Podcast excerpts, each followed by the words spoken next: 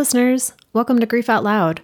Remember the last time you tried to talk about grief and suddenly everybody left the room? Grief Out Loud is opening up this often avoided conversation because grief is hard enough without having to go through it alone. We bring you a mix of personal stories, tips for supporting children, teens, and yourself, and interviews with professionals in the grief world. Platitude and cliche free, we promise. Grief Out Loud is hosted by me, Jana Cristofero, and produced by Dougy Center, the National Grief Center for Children and Families in Portland, Oregon.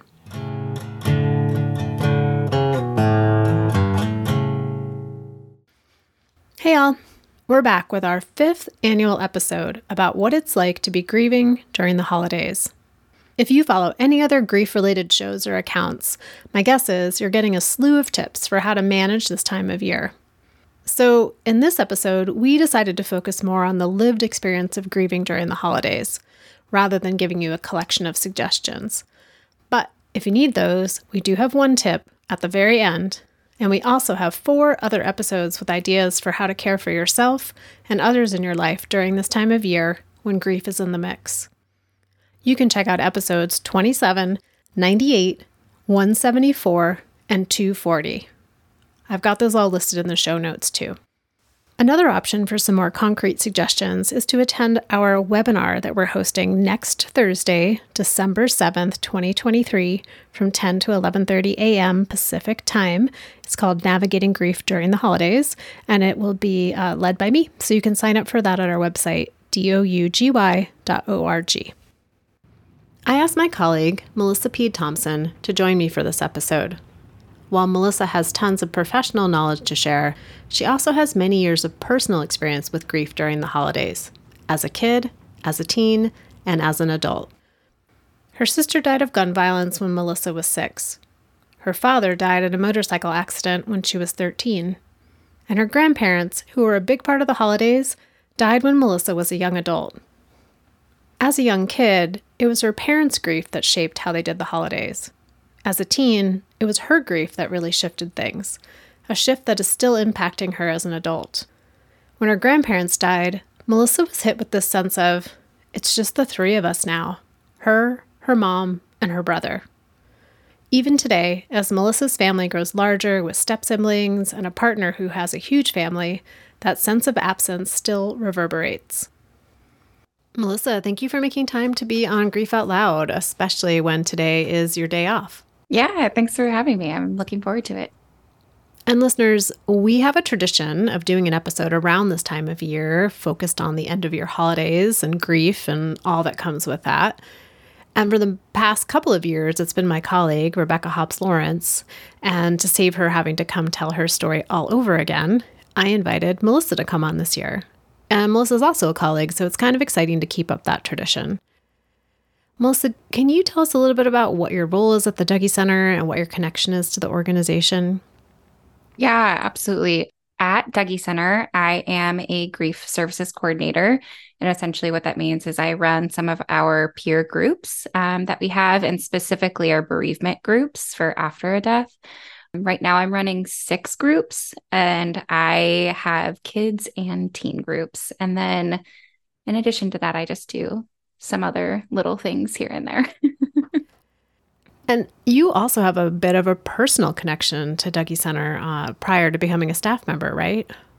Yes. Um, so I don't know why this is like a funny story to me. So my my dad died when I was 13 and um shortly after my 14th birthday or maybe right before I was 14 my mom took my brother and I to Dougy Center. She had a bunch of people in her life being like, you need to go here. And my brother was just a year younger than me. And so my mom took my brother and I to an orientation. It was actually at the Gleason house. So very shortly um, after the fire, because my dad died in 2009 of June, I was maybe a little bit of an angsty teen. And I remember being like, nope, not for me. And my brother and my mom came for a while. I don't think they stayed at Dougy Center very long, but I want to say they were there for maybe like three or four months. And my brother was in a middlers group. And I'm pretty sure he was a middlers group on a Wednesday night, which is now the group that I run, which is kind of funny. And then, yeah, I want to say it was 14 years later, I ended up on staff at Dougy Center and don't want to leave. well, and just to date myself, listeners, if Melissa came to an orientation in 2009, at which she mentioned uh, the Gleason Street location. That was our temporary location when our main building burned in an arson fire. I definitely ran that that orientation, so I'm pretty sure I interfaced with your angsty teen self back in the day. It's it's full circle moment. so uh, I know you mentioned that your dad died when you were 13, and you've had a few other folks in your family die as well. So today, in this moment, who would you like to bring into the space with us? Who would you like to talk about? Yeah, absolutely. Um, so definitely my dad you know, my dad, he died in a motorcycle accident, like I said, when I was 13. Um, but before my dad had died, I was six years old when my sister had died of gun violence. And she was 16 at the time of her death. For just a little bit of context, my my sister biologically is my half sister you, you know, when I think about the holidays, I also do think about my maternal grandparents a little bit. So I might bring them into that space occasionally. And that would just be, I call them mama and papa. They're just my, my grandma and my grandfather. Going back to when you were six and the holidays, and when I say holidays, I'm really talking about the end of calendar year holidays, uh, the more commonplace ones that happen in November, December, and early January. Melissa, what do you remember about being six and your sister having died and how that impacted your experience, which in a sense was most likely the experience of watching your parents experience? Yeah, that's a great question. And I feel like I need to give just a little bit of context. So, I didn't know my sister died of gun violence until after my dad died. And I remember like laying in bed with my mom one day and I just like deep down kind of knew that what I was told as a kid like wasn't true. Um, and I asked my mom, and she had finally told me like the real story of like what happened. I didn't have that as a kid, like knowing like what really happened. Um, I kind of understood what they said is like she got into like a car accident. and I could see maybe how I process that now knowing the story, but that's that's not what happened. Um, and my sister only lived with my family and I for about one and a half to two years during my life. And when she had died, um, she was no longer living with us. So I would say I was maybe like four or five when she was living with us. And I feel like I don't remember a lot of that time. But what I do remember overall is I remember used like I used to think my dad was really lazy when I was little. And I but but like with the older I got, I started kind of like putting the timeline together. And what I really think was happening is that my dad was grieving. And we just we didn't talk about my sister a lot. Um, I don't have a lot of memories of her. You know, what I saw from my parents, I didn't understand as grief, you know, being a six year old. Um, and especially during the holidays, my dad had such a big personality. Um, and if anything, you know, I think what he did is really I, I think it really impacted like how much he wanted to make sure he was there for my brother and I since he wasn't able to be a part of my older sister, his daughter's life as much as I know he would have liked to. And then having that time cut short from her dying as well. Um, so I I remember being very spoiled when I was little, lots of gifts and I actually think that was a reflection though of my parents like wanting to give my brother and I everything they could give us, knowing that they couldn't give that to my sister and even though my sister wasn't my mom's biological daughter, my mom and her very much had a mother-daughter relationship. So that's just the little bit that I remember from that. I'm wondering what other memories do you have as you were older of your dad around the holidays? Like, what was his role? I mean, my dad was just like the personality, I would say. He was big and bold. Um, I'm sure that it was my mom who did the majority of the shopping. And, you know, I remember my mom, she like was we always had, you know, we were either going to my grandparents' house or my grandparents were coming up for the holidays. Um, so there was always like lots of cleaning involved on her end. But my dad, he was just like, he's kind of the life of the party kind of person. So I remember like during the holidays when we got older, he he was just loud and he was bold and he was so excited for us to open every gift. And my parents, like, literally, it was like only one person could open a gift at a time because, like, you know, they wanted to see what everybody got and like be a part of that. And when I was in middle school, my dad got a video camera at some point and then he started videotaping everything including christmas and yeah i remember he was just so excited to him and my mom both were just so excited to like watch my brother and i like open our gifts and see the excitement on our faces and all of that so just very bold as i got older and just a big part of it and i remember to our last christmas together actually he got this. We saw in a restaurant one time that there was like a Christmas tree hung upside down. So the next year, my dad like hung a Christmas tree in our house upside down. So he's he was always really creative, just in not just around the holidays, but definitely saw it come out sometimes, you know, in those ways too. Your dad died in June, and so by the time the winter holidays rolled around, you were about six months into grieving for him.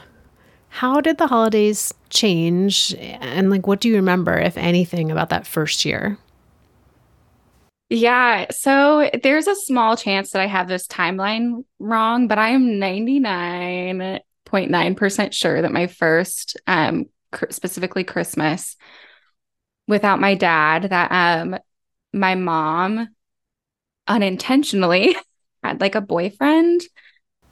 So so my mom ended up dating somebody fairly soon after um, my dad had died and my parents were together um, when he had died and it you know just some things happen and i think that we all look back and we're like how the heck did that happen so yeah my first christmas without my dad um, my mom's boyfriend at the time was with us and it was at my grandparents house which the part about being at my grandparents' house wasn't uncommon. We often like took turns, like them hosting, and then we would host and kind of like flip flopped that. But he was there. I wasn't a fan of him at all. My my brother and him got along really well. But I just I remember he got me like a cool gift, like a nice pair of shoes and I was you know, appreciative of that. But like, I never, never wanted him around. And he, it seemed like all of a sudden he was. Listening to you, Melissa, I'm picturing that like sometimes when something arrives, and it's certainly not replacing what's no longer there, but when something arrives, it can sometimes be harder to see all the ways that what's not there is not there when there's something else in the way. Yeah, yeah, I I hear that cuz you know, I definitely felt like when he was around it almost really did feel like actually like my dad's existence was then just like pushed away. And you know, I not everybody's that way, but I definitely think it had to do with who he was and his character. And you know, some of those things came out later and he's not in our lives anymore and um only stuck around for about a year. Too long, if you ask me. you know, it definitely was hard to really think about what having a first Christmas meant for my family without my dad there. And my mom, she she definitely was like the breadwinner in the household. So she like in terms of what I know often can happen for families is like this large financial shift we didn't have that. So, in terms of like Christmas looking different for like the amount of stuff or the things that we did, that didn't change, but it never, ever, ever felt the same still. Looking back, Melissa, what's your sense about your teenage and young adult self? like having this place of reflection on it. Like, what was your take on the holidays then? And how do you feel about the holidays now? I was actually talking to my mom about this recently. Um, I think the best way to describe it is grinchy. I was thinking about that more recently too, and I was like, you know, but at the end of like the Grinch, like his heart gets three times bigger and all of that, you know. So maybe there's some hope that it won't always be that way. Yeah, it just I I I don't think I have a word to describe the change and the shift. Um, but definitely like I remember being younger after my dad died and just like kind of wondering if like the holidays were still worth it. You know, like I was very fortunate to have a family that could um, be together on the holidays and we had presents under the tree but that just never felt like enough after my dad died. And like when i was right like little like that's all it was about. It was only about the presents under the tree and things like that. And then as i've gotten older i think i still have like a lot of those same feelings but there's like been a slight shift i'm trying to be a little bit more grateful that I can spend the holidays still with family. Now that looks a lot different. It actually looks a lot bigger, maybe a little bit more chaotic. but like I just I just know like at the end of the day my dad was the person that loved it the most. So I yeah, I think I'm trying to shift my mindset to have some of that same appreciation that he did. So in a sense you've you've moved from that place of you know this absence of my dad is making me not want to engage in this holiday at all to what are some ways I might be able to honor my dad by shifting my approach to the holidays. Yeah, absolutely. You know, like he loved Christmas for some reason so so much and trying to take that in a little bit. Explore what that means for me even if it's not the same thing that it meant for him let's just get really tangible for a moment. And I think about how this time of year in late November, early December, although actually it really kind of starts in late September, early October, there's just a lot of visual, audio cues that the holidays are coming, right? You might walk into a store and see a display, or you log onto your email and you get a bunch of advertisements. How does that impact you when you start to see some of those cues that holiday season is uh, making its approach? Yeah, I now like own a home. and so sometimes I'm like, ooh, yay, like what Christmas decorations or little wintry cute things do I want to like put in my home to like make it feel comfortable and for me? So that's definitely like a different shift in terms of like that stuff. There's like a little bit more excitement with that. I don't know if when I walk into the stores that I think so much about like what's missing or what this time of year means.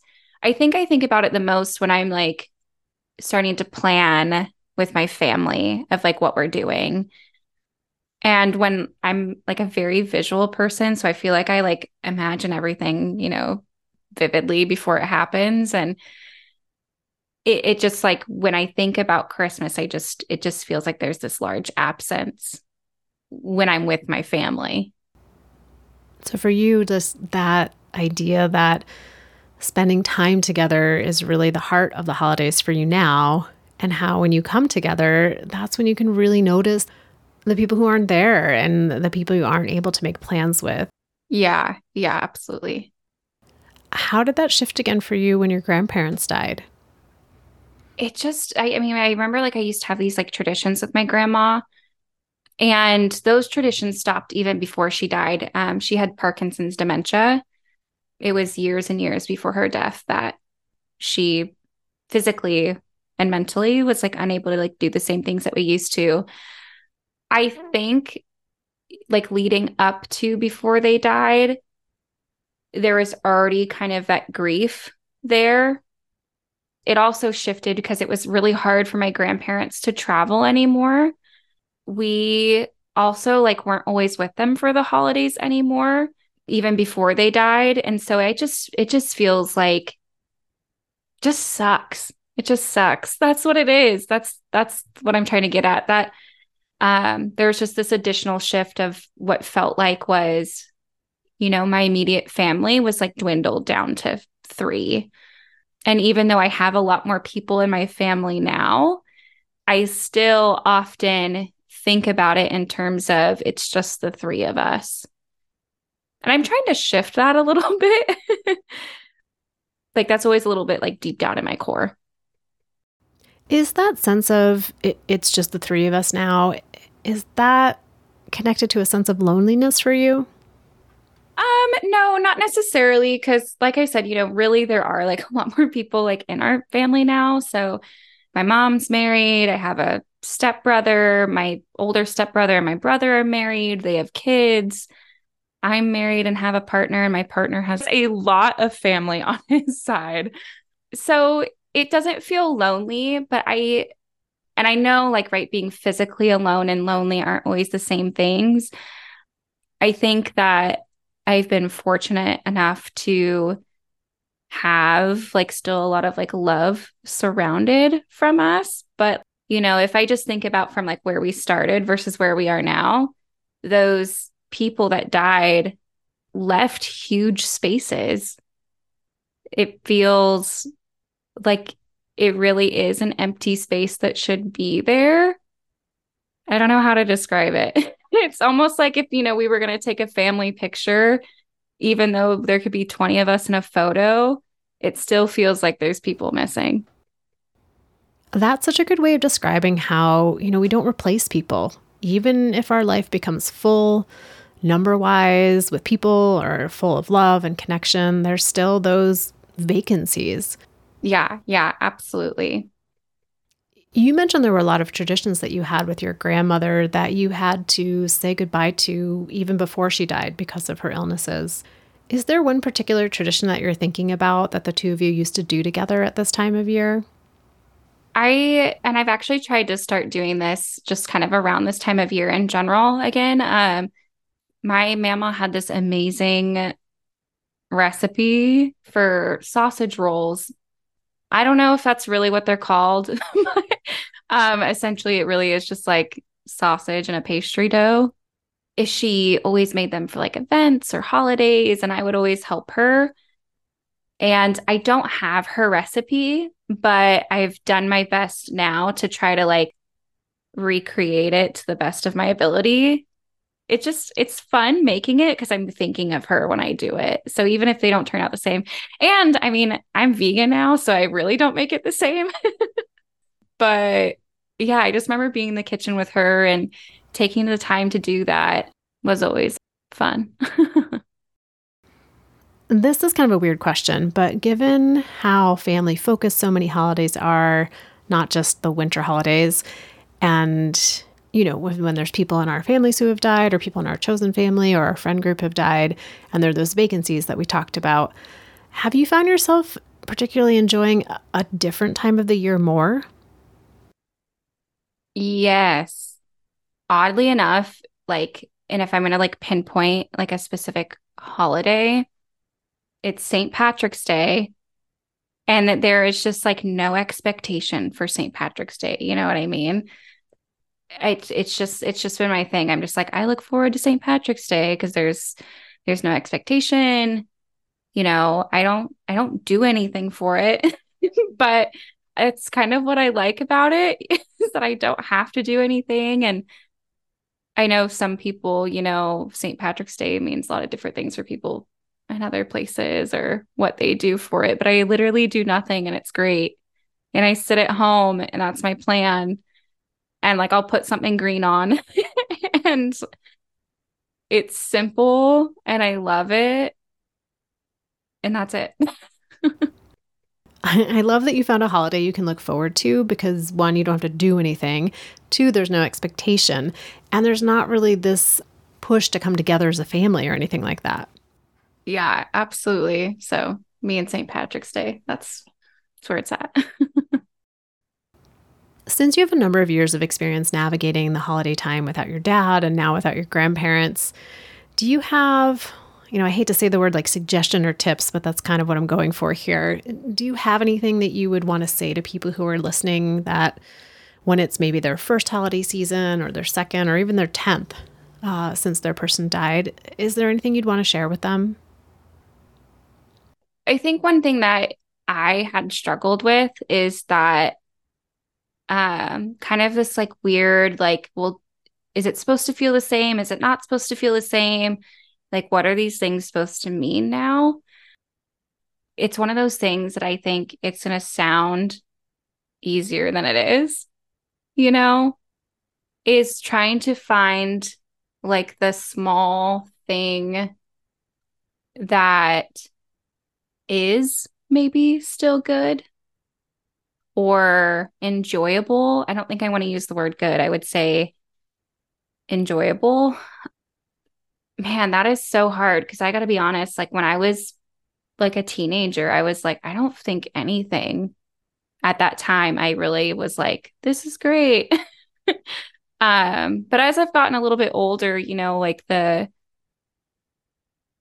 fact that I still have the opportunity to see my family on the holidays, I try to create some gratitude for that I also just think it's okay to like the whole cliche, right? Like it's okay to not be okay. And it's okay that it doesn't feel the same. It sucks, but it, it doesn't have to feel the same. And you don't have to try to make it better either.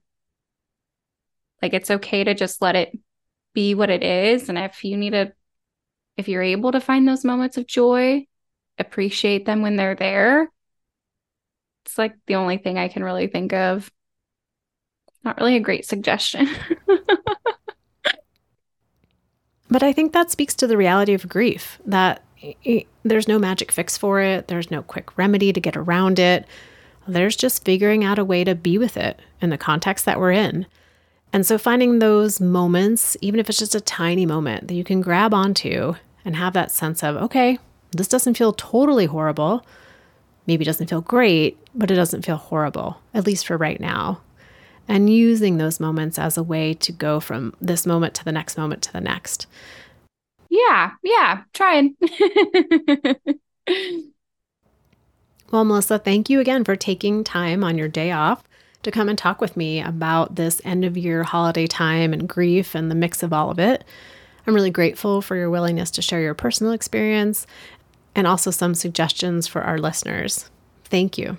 Yeah, thanks for having me. It was fun. and listeners, you know I say it each and every single time, but thank you for being part of the community, for making this show mean something, anything to those of us who are part of it. So if you'd like to reach out to me, you can email me directly at griefoutloud at dougy.org. That's D O U G Y dot O R G. It's also our main website where you can find information about our local programming.